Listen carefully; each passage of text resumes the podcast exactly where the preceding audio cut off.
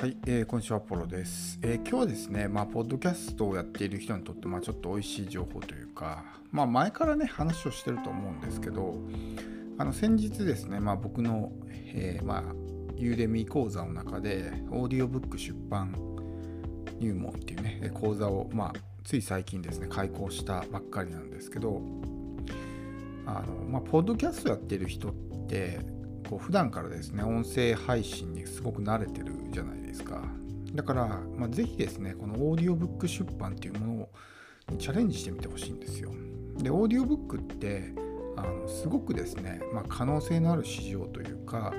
まああの実際に僕のその例えば電子書籍とかユーデミの講座を見てもらうと分かるんですけどものすごい勢いで拡大してるんですよねオーディオブック市場っていうのは。で、まあ、大手出版社もですね確か13社でしたかね参入してきてて、え市場規模がですね2024年には260億円になるっていうふうに、まあ、推定されてるんですよ。ものすごい勢いで伸びてるんですね。大手出版社が入ってくるってことはそれだけ儲かるってことなんですよ。儲からなかったら入ってこないじゃないですか、うん、それでも入ってくるってことは儲かるってことなんですね。まあその日本最大手のオーディオブックのプラットフォームがあるんですけどそこの利用者も100万人超えてるっていうふうにねデータも出てるんで、かなりのですね人が、まあ、オーディオブックをね利用してる。そしてこれからどんどん利用者は増えていくってことなんですけど、まあ、実際のところですねオーディオブックってこう出版してる人が少ないんですね。電子書籍って、まあ、最近は本当に増えてきたじゃないですか。個人でも電子書籍を出版してる人って。だからもうあと数年すればですねおそらくもう今のブログみたいな感じになってくると思うんですよ。みんなやってるみたいなね。だからその電子書籍をやってるっていうねアドバンテージがまあ小さくなってくるしより一層ですねまあちょっと稼ぎづらくなってくるかなっていうのはあるんですよ。やっぱりこう参入者が増えるとそれだけね埋もれる可能性も高くなってくるんで、えー、ちょっと稼ぎづらくなったりとかねっていう形になると思うんですけどオーディオブックはまだまだ参入者が全然いないんですね。個人でやってる人はねほぼゼロと言ってもいい状態。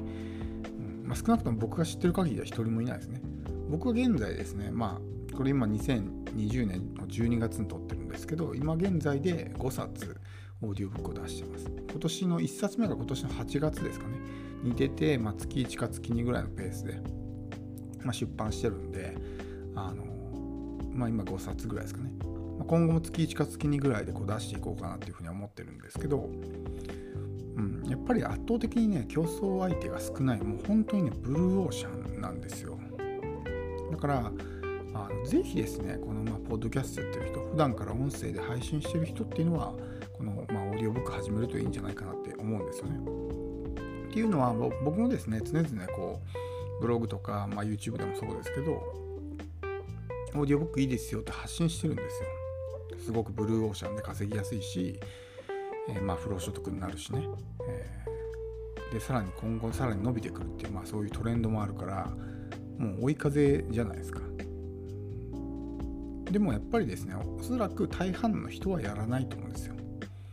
なぜかというとやっぱりこのね音声配信っていうねハードルがあるからなんですね。心理的ハードル。電子書籍はまだその心理的ハードルが低いんですよ。言うてもこうまあパソコンでタイピングして文章を打つだけだからそんなに難しくない、まあ、それでもやっぱり心理的ハードルを感じてる人っていっぱいいるんですけどでもポッドキャストっていうかまあオーディオブックですね。とか、まあ、動画コンテンツに比べると圧倒的にまあその心理的ハードルって低いんですよ。でもそこがこう文章から音声に変わるっていうだけで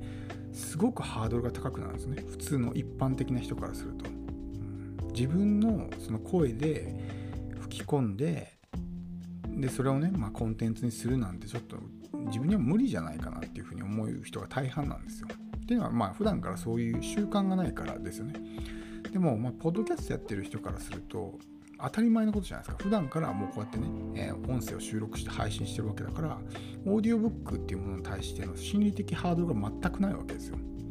僕自身もこのオーディオブックをね今までこんだけ出版できてきたっていうのは普段からこのポッドキャストをやってたからっていうのが大きいと思うんですよね。もし僕がその一切のポッドキャストをやらずにオーディオブックを出版できたかっていうとちょっと疑わしいというかできてなかったと思うんですね。おそらくできてなかったというかもうオーディオブックを出そうっていう発想すら湧いてこなかったと思うんですよ。そういうものがあるって知っててもね。でもやっぱりこうやってポッドキャストを始めて毎日ね音声を出しているうちにまあもう全然ですねこのなんか音声コンテンツを作るっていうこと、まあ、それより前からね音声コンテンツは作ってたんですけどでもこうやってこう定期的にまあ、何かどっかのプラットフォームでね音声を配信するってことはやってなかったんですけどで実際にこういうポッドキャストをね毎日配信するようになってもう全然苦じゃないんですよねそういうものを作ることに対して。で実際やってもらったら分かるんですけどそのオーディオブックってすごく作るのは楽なんですよ。電子書籍とかだとまあ例えば3万文字か4万文字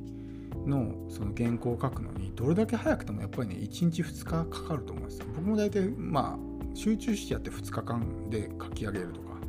っていうのが多いんですけど人によってはねほんと1ヶ月2ヶ月かかったりとかってもあると思うんですよ。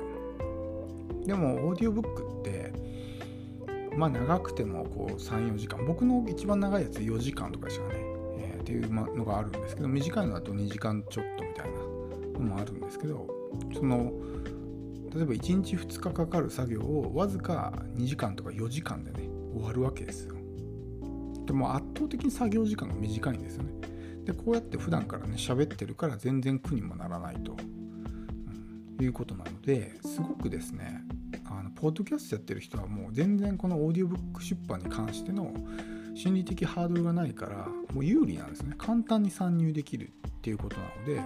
まあ、ぜひですねあの今のうちにこう参入者が少ないうちにですねポッドキャスト配信じゃないやオーディオブックですね出版を、まあ、チャレンジされるといいかなと思います、うん、まだまだ全然こう個人でやってる人っていないんで今なら全然ポジションも取れるし先行者利益も大きいし僕自身も最近この四半期に1回なんですねオーディブルのあの収益レポートって。で最近このまああのこのクォーターのまあ、収益レポート届いたんですけどやっぱりね思ってたより全然収益いいんですよすごく。売れやすいというかね、まあ、やっぱり競合が少ないからあの、まあ、やっぱり稼ぎやすいんですよね。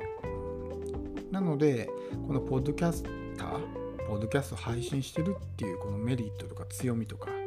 そういうものを生かして、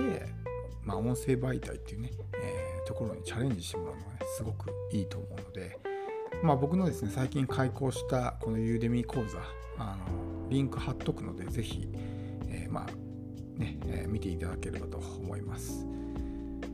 はい、えー、ではですね、今日は以上になります。えー、最後まで見ていただき、聞いていただきありがとうございます。